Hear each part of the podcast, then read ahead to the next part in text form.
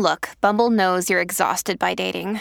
All the must not take yourself too seriously and 6 1 since that matters. And what do I even say other than hey? well, that's why they're introducing an all new Bumble with exciting features to make compatibility easier, starting the chat better, and dating safer. They've changed, so you don't have to. Download the new Bumble now. Are we supposed to get married? I'm gonna just swipe I just want somebody to share my life. Oh man, I just love your big belly. It's like, what? Okay, that's weird to say. We're at dinner. like, You can keep waiting for the fairy tale, or you can get on board with the new rules of relationships. If you've read my advice in the LA Times, then you know this ain't your mama's love advice. This is Dates and Mates with Damona Hoffman. Hello, lovers. Welcome to another episode of Dates and Mates presented by Text Now. As you're overcoming your FODA, that's fear of dating again, I am here for any app that puts your dating concerns to rest. That's why I recommend Text Now to all my clients. If you're going to date again, you have to move off the app. And if you're smart about moving off the app, you won't just give your primary number out to just anybody. With Text Now, you can get a free second phone number that you can use just for dating.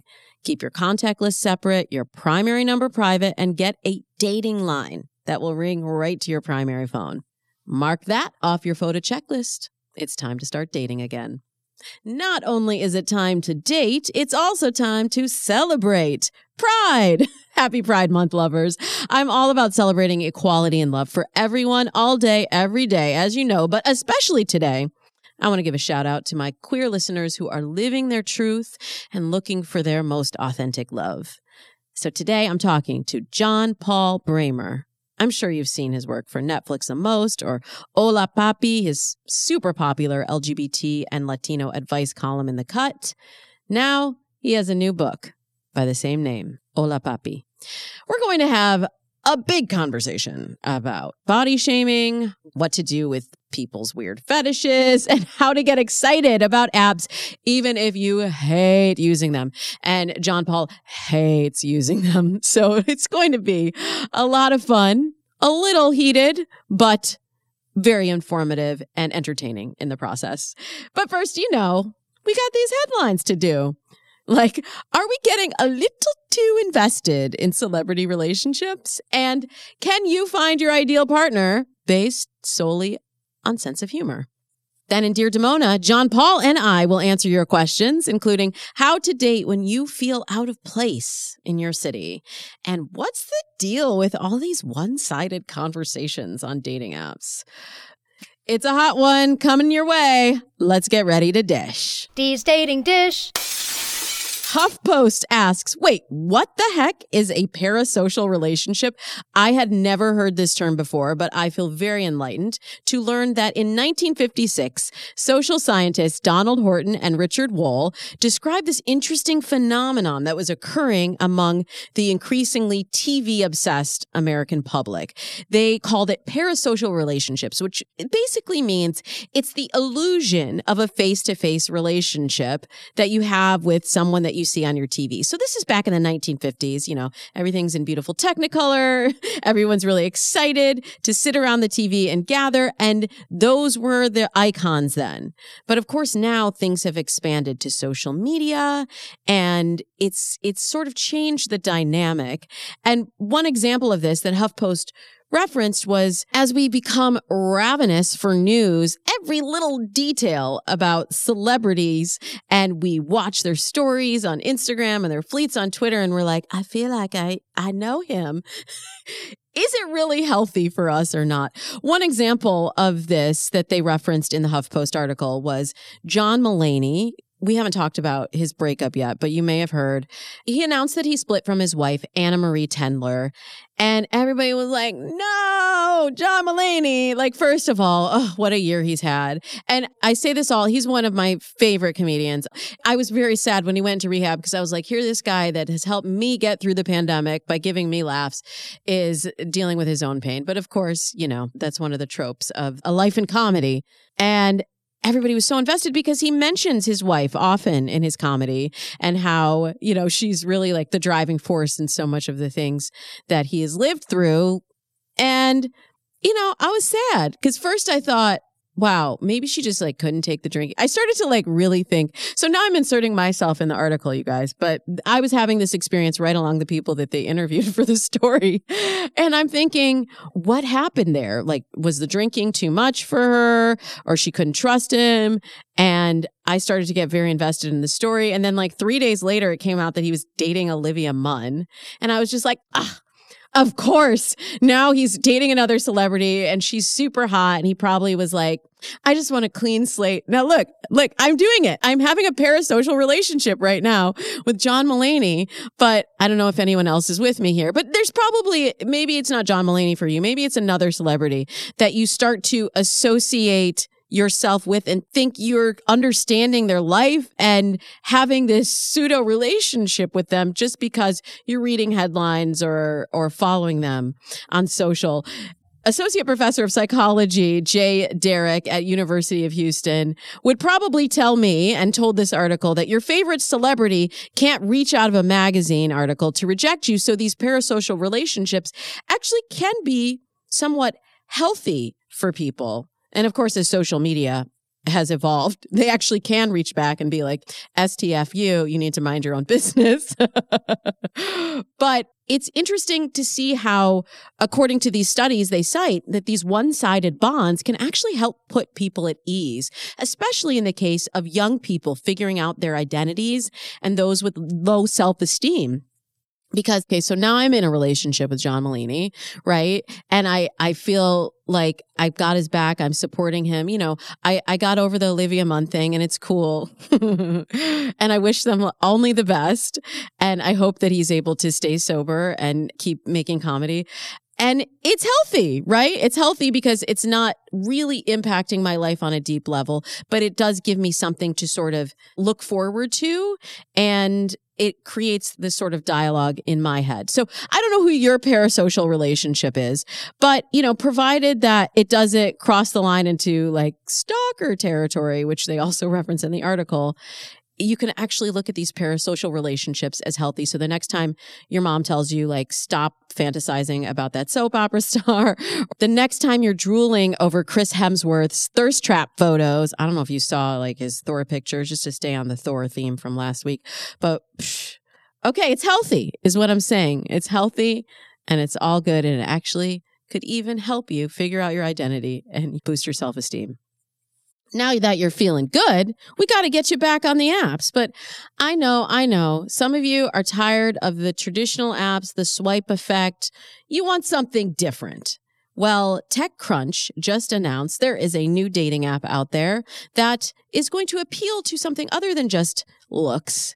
It's going to appeal to your sense of humor. And I've said for a long time that sense of humor is key in matching. And a lot of times people will say to me when I'm when I ask them what they're looking for, it's one of the top 3 things. The sense of humor. But then I have to dig a little deeper and say, well, what do you mean by sense of humor? Because I just went on and on about John Mulaney. And you might be like, John Mulaney sucks. He's not funny at all. I don't know what she's talking about and we wouldn't be a very good match for each other. But turns out my husband also loves John Mulaney. He was the one that actually got me into John Mulaney. So we have the same sense of humor, and that is definitely a benefit in our relationship. So this new dating app what does it do to gauge your sense of humor? It uses memes to match you with potential mates. It's called Schmooze, which I don't quite understand the name and how that relates, but okay, okay, we'll go with it. The idea was formed when the CEO cold emailed someone to ask about grad school advice, and then they started exchanging memes and jokes back and forth. And guess what happened? They got married. And so she was like, you know what? Actually, this could work for other people. Sense of humor is really important. So, uh, late summer last year, they did a beta test with 200 Stanford students. And now that's grown, of course, word of mouth as a lot of these apps spread. Some of you don't know Tinder was seated at college campuses, including Brigham Young University, which really surprised me, the Mormon University in Utah. Anyways, now it's up to 10,000 downloads from those few Stanford students. And they're saying they're doing pretty darn well. They have over 90,000 matches made to date. So it seems to be working a little bit. They're going slow. They've gotten some VC funding and and you might be seeing this this app popping up on your phone from time to time. They're doing a lot of advertising on TikTok. But I think this is a great idea. I get pitched a lot of stories about dating apps and I am usually hesitant to share them with you because there's a lot of apps out there that don't end up gaining enough momentum to have critical mass to make them useful for you. But I just thought this was a really clever idea.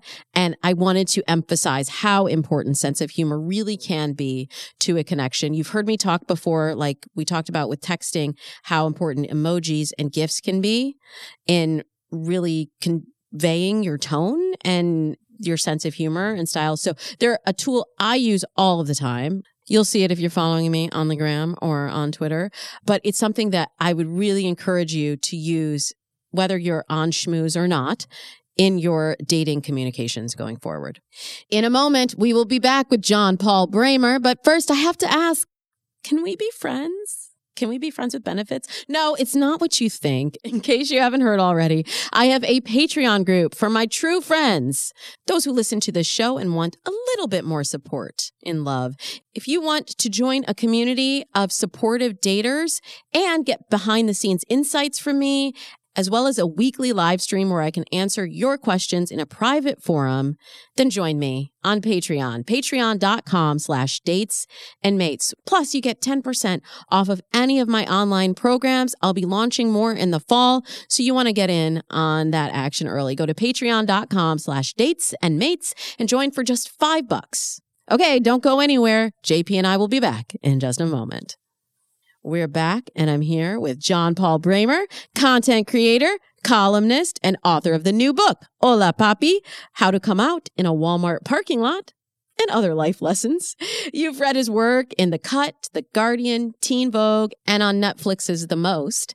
I had the pleasure of interviewing him for NPR's podcast Life Kit a few months ago, and now I am thrilled to invite the self-proclaimed Chicano Carrie Bradshaw to the show. Please give big smooches to the one and only John Paul Brammer. Thank you for having me. Okay, so the last time we talked was a few months ago when we were doing I was hosting an episode for NPR's Life Kit mm-hmm. about breakups. Yes. How have we been since then, John Paul? Um, no breakups, no relationship either. So pretty much the same. You're like right in the middle of the pandemic flow for everybody in relationships right now, it seems. Treading water for sure. Yeah, yeah. But you had a lot of great insights about breakups. And I know you give advice for a long time, you've given advice to people on all areas of dating and relationships. And I'm really excited for your new book, which we'll talk about in a little bit. Thank you. I want to talk about where it all began for you because you didn't yeah. really set out to be like, I know you're a writer, but you didn't really set out to be like, no, I'm going to write an advice column.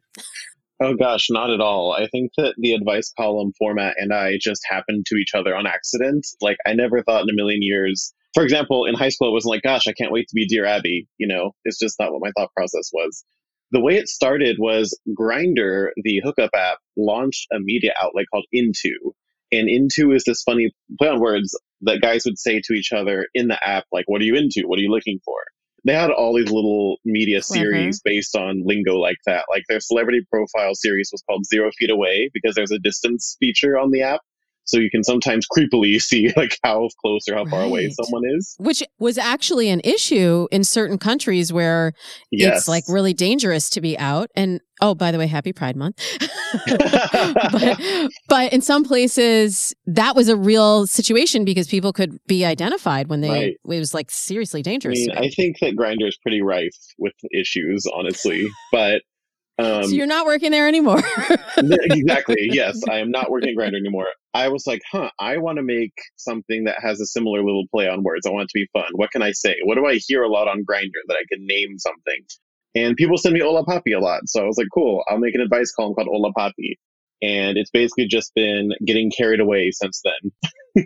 you know, I'm going to stop and unpack that as a person of color because Hola Papi, they're like, that's, uh, did you feel about being sort of called out for your ethnicity on the app? Yeah, it was weird. I thought of it as a little bit of reclamation in making it into a column in terms of like now you have to address me as Hola Papi because I'm giving you advice as opposed to you're fetishizing me or whatever. But mm. it, it mm. is pretty weird because I, I mentioned it in my book. The first time I was ever called Hola Papi, I looked at myself and I back then I was a twink. so I was like, there's nothing poppy about me. What are you talking about? It's just this weird script that some people have because they want to get really turned on by the fact that you're Latino. It's uncomfortable. It's strange. Yeah. So you took back your power in a way. I think so. I'm going to use this term the way that I want to use it. exactly. yeah. I'm curious because I was actually doing an interview the other day about dating race open and the mm-hmm. challenges of interracial dating. Mm-hmm. And I'm really just wondering from your perspective, like the question was raised, what about fetish I always have trouble saying this word. Help me. Fetishization. Oh my God. Yes. Fetishization. Yeah. I really have to slow it down. I've sounded out like my too. son learning to read. Fetish. You know what I'm saying? Is that something that should keep people from dating interracially? And I know this isn't necessarily what your book is about, but mm-hmm. I, I'm curious what your perspective is if somebody's like writing in about that. Yeah, so actually, the very first column I ever wrote, the very first letter I ever answered as Hola Papi was about this. It was someone who was saying, Am I fetishizing Latino men because that's who I go for? That's who I always want to be around, is who I want to date. Is that okay? Or do I have a fetish? And I had a lot of questions for that person because back then I thought that I was going to do a parody of Dear Abby. I think that I pitched the column to the editor as Queer Latinx Dear Abby Huffing Poppers is what I called it. And I wanted it to be absolutely out of its mind because I wanted to be a parody because I didn't think that I had any place to tell anyone else how to live. I was like, I don't have any life advice to give, but I can be funny, so I'm just going to do that. So that first column kind of laid down the blueprint for what Hola Papi would become because I found that I couldn't just be funny the whole time. I had to actually earnestly tackle the subject that was put before me because I had things to say. And what I said to that person was, what do you think of and who do you think of when you say you're into Latinos, right? Because there's so many different kinds of people who fall under the umbrella of Latino. All different shades, all different kinds of appearances, all different languages. They don't all adhere to just one type of person. And so what I think I wanted to get at was when you say Latino, you're actually talking about a very specific person. and you're sort of it's not even about latinos at this point. It's about a fantasy that you have for someone. And i think that it's important to not have those kind of expectations on a person that you're just meeting. Like yes of course we all have things that we like and dislike physically in terms of when we first see someone but to think in such limiting vocabulary in that way i think you're just setting yourself up for disappointment and you're setting up that person in a very anti-human way because they're never going to perfectly conform to what you're thinking of when you say I like Latinos. Mm.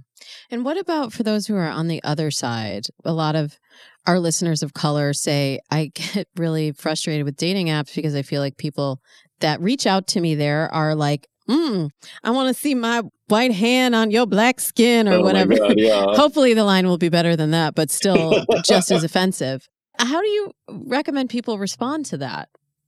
I mean, that's a big red flag, honestly. If I've had conversations that were going pretty well, and then out of nowhere, they're, they'll pull something wild out, like I don't know, I'll be on a date and they'll suddenly start trying to speak to me in Spanish because they studied abroad in Latin America somewhere, and they'll ask me how I'm doing, and it's like, I learned Spanish in a classroom. Why would you assume that I was like raised with it?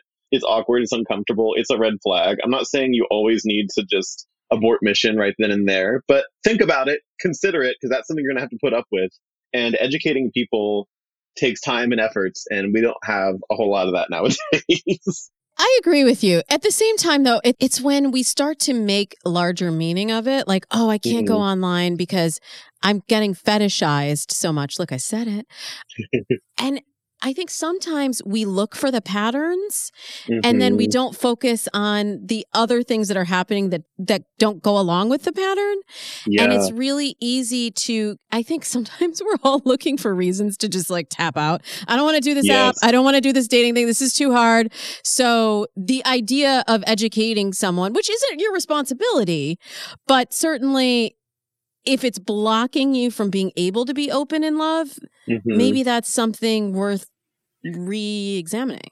Absolutely. And I would also add on top of that that it's not just when it comes to ethnicity or race. I think that people often have sort of pre-written scripts for the how they want someone else to act or be so that they can sort of fit in better with what they're looking for because I think all of us have expectations. We all have things that we hope happen.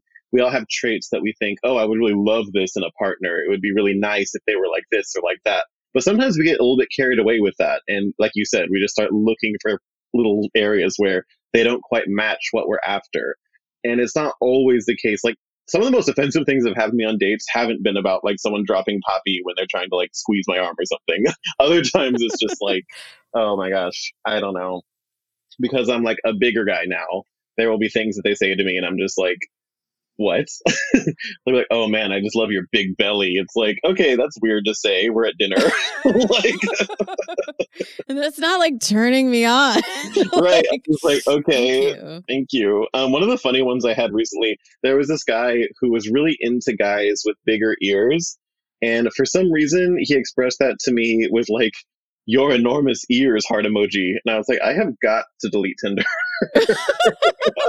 Your ears look perfectly delightful and Thank and you. average sized in the best Well, kind of way. Until he said that, I was like, wait, do I not know something? Are you picking up on something that I'm not aware of here? Like, what's going on? Dating is just a minefield, you know? Yeah, in today in today's world, you kind of Mhm. have to have a real clear sense of self so that all of these offhanded comments don't like send you off in a different direction. I want to talk about the book and all of the amazing advice and entertaining advice that you've given your readers over the years. Are there some questions that you still remember that like stand out in your mind as like, whoa, that one was that story was a doozy. Yeah, and those fall into two camps. They're the ones that I do answer and the ones that I don't. Um, So, Mm. starting with the ones that I don't, my book actually opens and closes with a letter that I feel like I can't answer. And I actually end the book with me not answering it because I find that I can do more harm than good. And I like the idea of ending this memoir that's based on an advice column by not answering someone's request for advice. But it was a question that, you know, because the column was being pushed through Grindr, which had a very much international reach, I was getting letters from people in countries where there are actual laws against being openly gay. And I got a letter from somebody who was experiencing that and saying, Hey, you know, I have a crush on my coworker. I think that he's dropping little signs that he's into me too. But homosexuality is illegal in my country, and I'm afraid to actually like come on to him because it could have really terrible ramifications, if not just for me, but maybe both of us. So what should I do? And I'm like some gay guy in Brooklyn in a coffee shop. I'm just like, I don't think I should answer this question No. it was a letter that definitely blew my mind because it rem- reminded me that yes, we're all connected as a community, but also there's just so much I don't know, and there are places where my expertise just doesn't reach. Right. That was such a doozy for me. That's a really good point. Like you're writing your advice column from your point of view, and you know people are listening to dates and mates from my point of view usually. But there's this whole other range of like I don't know what that's like to Yeah. literally fear for my life to be able to get my needs met in a relationship or be who I truly am. Like that is really Yeah. scary, and the stakes are really high. Yeah.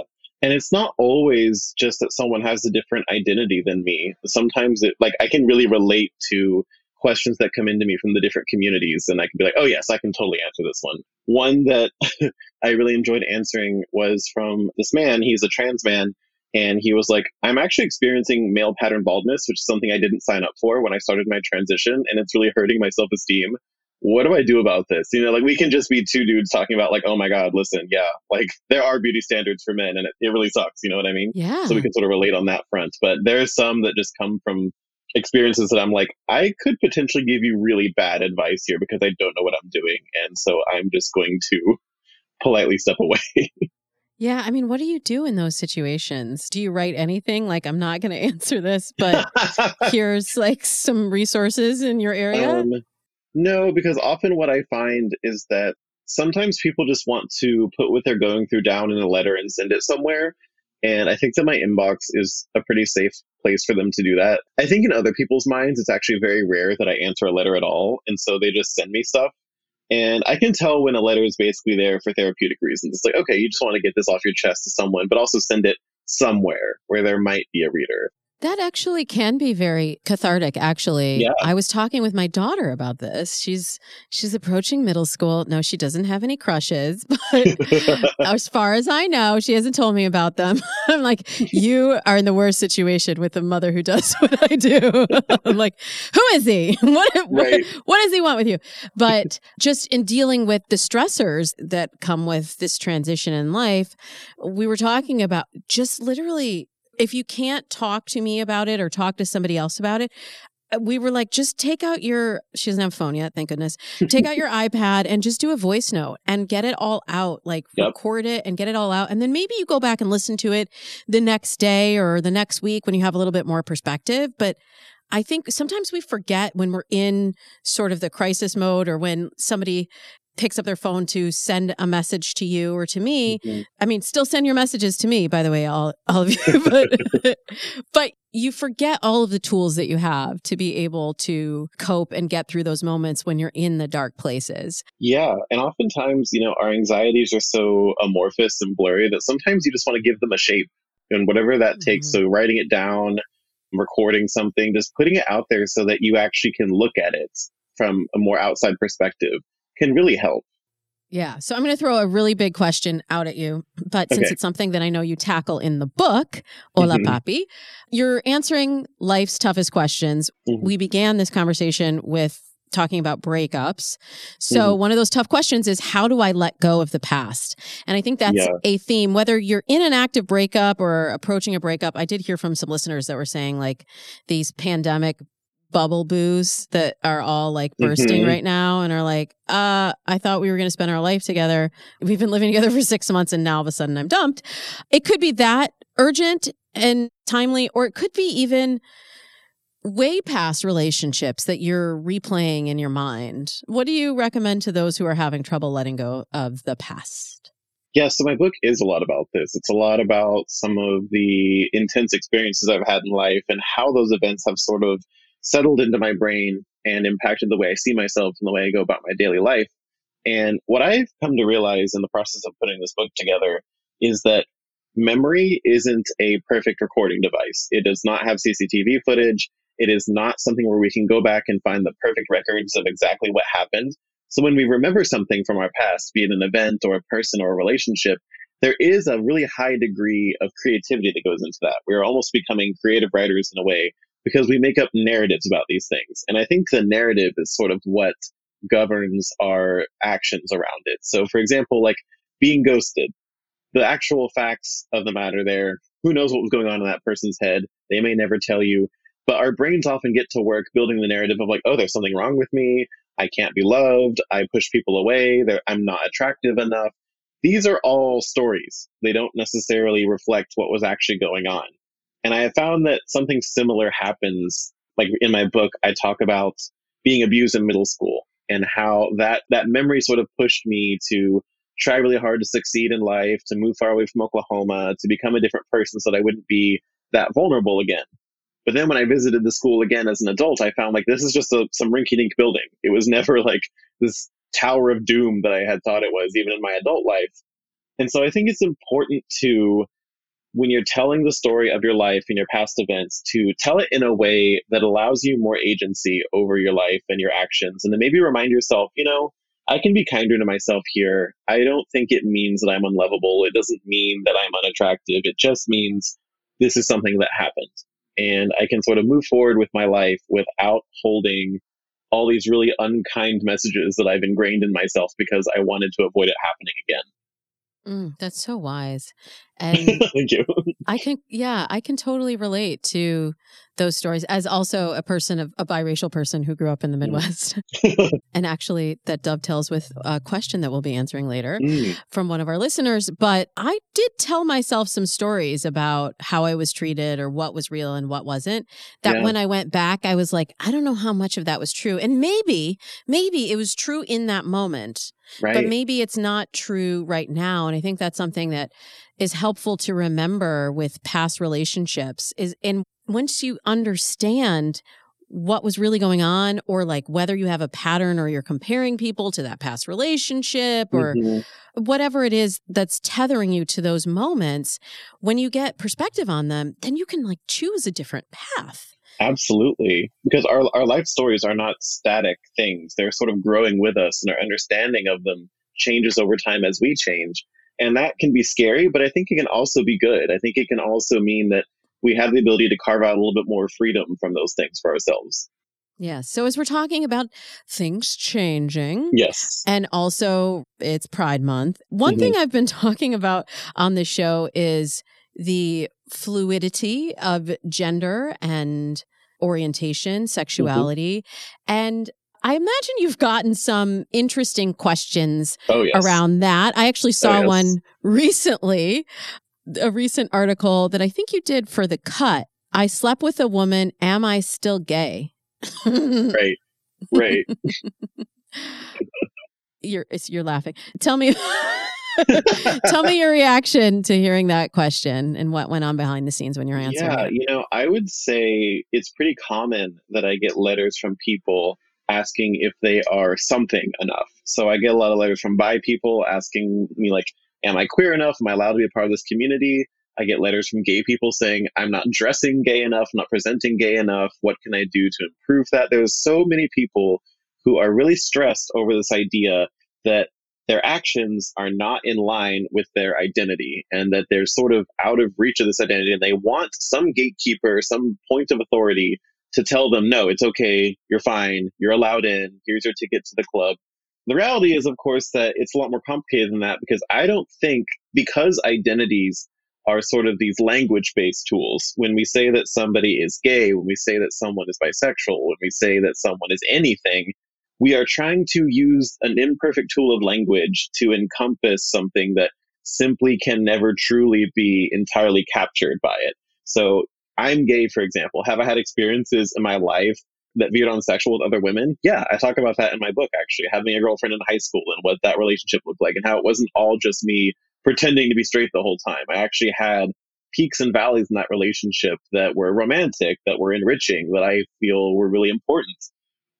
And so when we talk about, you know, labeling ourselves, it it's important to have those because it helps us advocate for certain people. So for example, the disparities that trans people face in the healthcare system. It's important to name that and say this is what's going on. But when it comes to wanting to perfectly embody an identity, you just can't do it because it's a construct.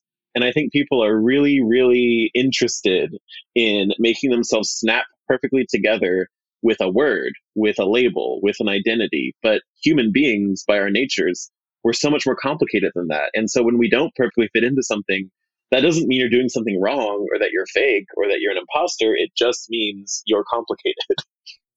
Yeah, and and also things can change. Like exactly. you could feel a certain way for a certain person and then maybe you don't feel that way anymore or you Exactly. you're not feeling attracted to someone of that gender anymore or you Mhm. just have a different different definition of how you would like to identify and yeah we do make ourselves crazy trying to fit into these boxes don't we We sure do. And I think about a lot in terms of gender identity as well. Just like we should be able to change our minds. We should be able to move around. We should be able to question things because that's just what being a human is.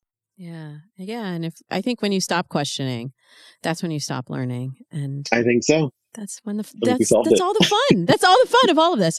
Well, Exactly. I'm having a lot of fun talking to you, and I have a lot of questions from listeners. So I'm going to pick a couple of great questions after the break. John Paul and I will be answering your questions, including how do you find love on dating apps when you're feeling like a fish out of water, and should you just give up on one-sided conversations? We'll tell you the answer to those questions in just a moment. Welcome back. It's time to answer your questions in Dear Damona. Dear Damona. Damona, help me. John Paul, we Yes. have our first question comes to us from a listener named Sam. Mhm. Sam says to me, since you are a POC, I think you'll relate as well, who has experienced otherness, how should I cope with the mentality that my predominantly white dating pool in the Midwest is either consciously or unconsciously not interested in dating someone who is black? When I get Mm, on dating apps, nine out of 10 profiles I see are white. I've been swiping consistently and get very few high quality matches. Not sure how Sam identifies high quality, but okay. Uh, I'm not a novice with dating apps and very strongly believe that I'm not making rookie mistakes with having a bad profile. I listen to your show, of course. I'm convinced the lack of diversity and people not dating race open is the problem. What is your advice? Just to give you a little background, Sam's 24. Um, he is black, bisexual. He has a master's degree. Um, and he works in corporate America. So dating apps, it sounds like are kind of the the big game in town where where Sam is, but but Sam feels a little bit like um, a fish out of water there. yeah. Um, I would say, first of all, Sam sounds like a catch based on the profile. um, I, I can hook y'all up on Instagram. and second of all, you know, like recognizing first and foremost that racism definitely exists on these apps and that's prevalent and it's sort of everywhere. That's very much true. It's also true that I don't know anyone for whom dating apps work perfectly. I think that most people just find someone every once in a while and it goes well. Like I think I have maybe one good date from it every couple months if I'm lucky. You know what I mean? It's just hard to find someone. It is always difficult. And I think that there will be more hurdles and obstacles in place for non white people, especially if you're in an environment where most of the people are whites and they have a lot of racial hangups that you have to work through. That's not fair, but it's also just tough to put yourself out there on a dating app and keeping your expectations reasonable will keep you sane, I think. Yeah, I think that's true. And you know, I I agree with you. Even though uh, my listeners know I'm very bullish about dating apps, I I also I I do agree with you that that not every date you have is going to be a high quality match or a- mind blowing date. Some of them are just experiences, and then you're like, okay, I learned a thing or I had that experience, and that Yeah.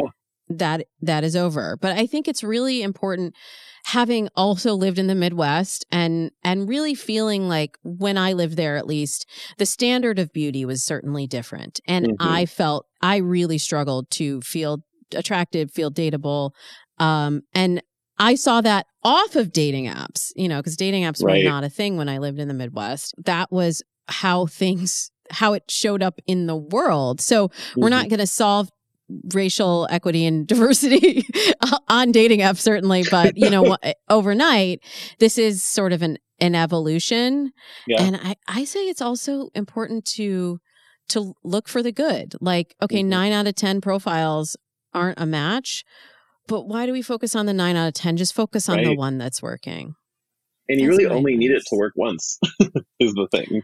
i know and i got the rig to prove it no but I did go through, you know, I, I kissed a lot of frogs and did other things with a lot of frogs. Absolutely. yes. Flashbacks. Flashbacks. Whoo, talking about the past. Um, but but yeah, I, I would say Sam, um, keep the faith. Keep the faith. And I just have to add this one other element too. Mhm. Like the fact that Sam is young but seemingly working working in corporate America, like working in with a master's degree, like probably in an environment where already if you're looking to date someone because because I just keep seizing on this high quality matches Yeah. where Sam is looking for someone at his probably education level Mhm. or accomplishment level or above that that actual pool black white whatever may not actually be that large where he is Yeah. I've done that too before where I've like re examined what are my disqualifying factors and are all of them even things I agree with? and sometimes I'll just like remove a couple of them and I'm like, wait a minute, I just found all these new amazing people. So sometimes you're also putting your own restrictions on people and blaming everyone else. I'm not saying that, Sam, but a lot of us do that consciously or unconsciously where it's just like, oh, actually, I was very much limiting the scope of people who I deemed that I wanted to date in the first place. right right so like the question is what would happen sam if you just expanded your definition of a high quality match just a little bit also like play with the other parameters like like location and See see if you get a different experience if you expand your I geographic. area. love expanding the number of miles that Tinder will pick up. it's so much fun. Coming from rural Oklahoma, it's like that's how I would meet people in Dallas. right? And then you're like, it's like the fantasy takes over, and you think, I could, I could have a life in Dallas. I know. what would I'm- happen, right? Start imagining your fake Dallas husband and like the lawn you're gonna have and the job he has. Oh yeah, Right, it could take over. It could take over, but it also sort of the fantasy keeps us going. So, I agree. one more question for you before you have to go, John Paul. This Mm. one comes to us from Frances. She says, um, "I have a question about first Text impressions. I'm texting guys that liked me on Hinge, but they aren't interested in making conversation on the app. They give me one sided answers, and it's like pulling teeth to talk. Do I just end the convo right there? I am going to come out and say I struggle with this a lot too. Because Mm. to me, I am an oversharer. I love in depth conversations, but I also recognize not everyone is like that, especially men. Where I'm just like, I mean, I'll be talking to someone and they'll be giving me these really short answers, and I'm like, oh, wow, they think I'm hideous. They don't even like me. And then out of nowhere, I'm like, do you want to hang out? And they're like, yeah, let's hang out. I'm like, what?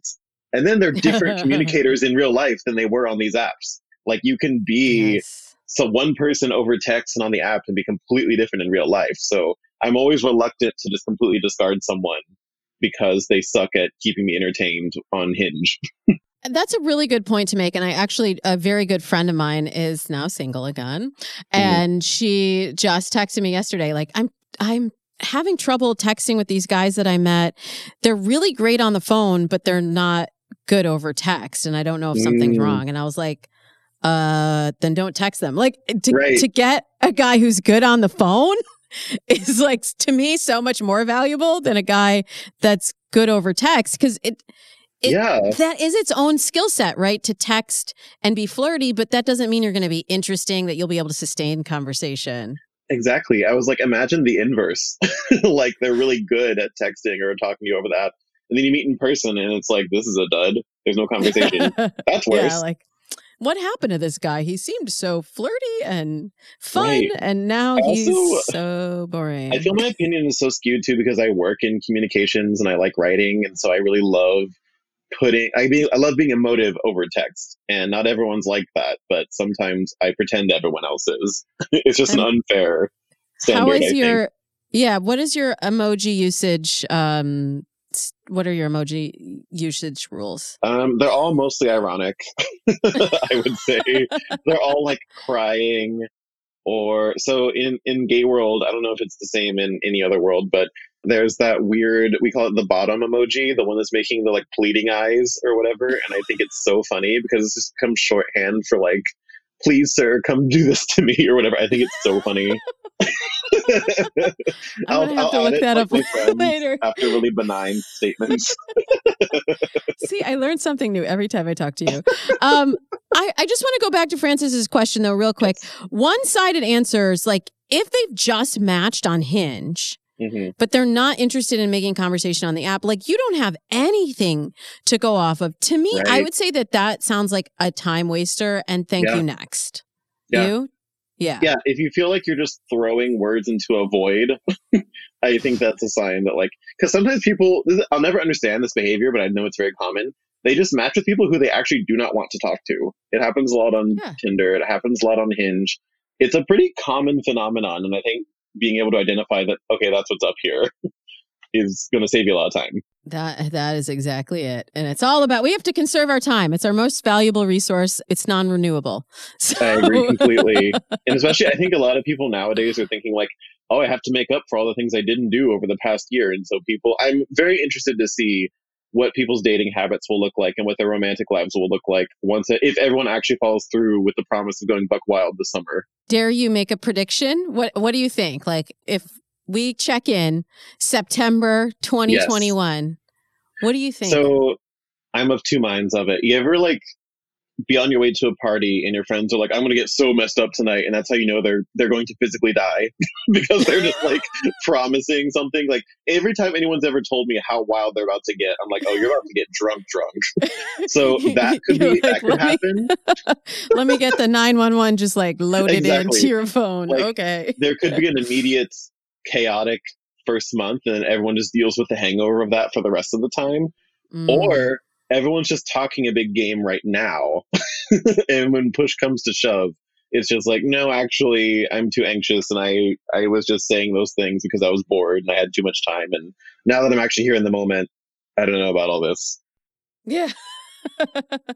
I'm with you. I we'll see. We'll see how how I'm it is. excited. I think you know people are saying people are saying like I came out of the pandemic. I'm relationship minded now and I'm going to ease into it, but then then there's the other then there's people being like hot vax summer.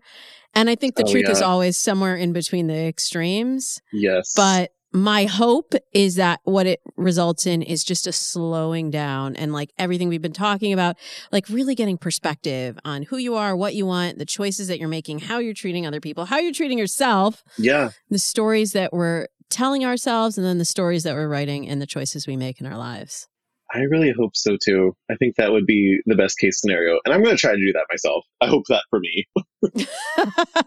we'll see. Well, we will be reading about it in your column. we'll be reading about it also in your new book, Hola Papi, which we will put the link for everyone to buy in the show notes. And then maybe also in the show notes, maybe we can do like um like a like a gay emoji lexicon sort of I would dictionary. love that. yeah, no, you should put like buy the book, please, bottom emoji. I love it. Thank you so much for being here. Thank you for having me. I hope you all at home enjoyed episode 364 of Dates and Mates. Definitely check out John Paul's new book, Hola Papi, and his advice column by the same name. I am also here to give you advice. You can hit me up at Damona Hoffman on all of the socials. Send me a DM on any platform with your questions for the show. You can even leave me a voice memo on Instagram, and that can go right into your dates and mates ears. I'll be back again next week with Anna Iovine from Mashable, who will be reporting on Mashable's new study that asked the question, do people really want a hot vax summer? Maybe a hot granny summer is more like it. we'll tell you what the survey said next week. Until then, I wish you happy dating.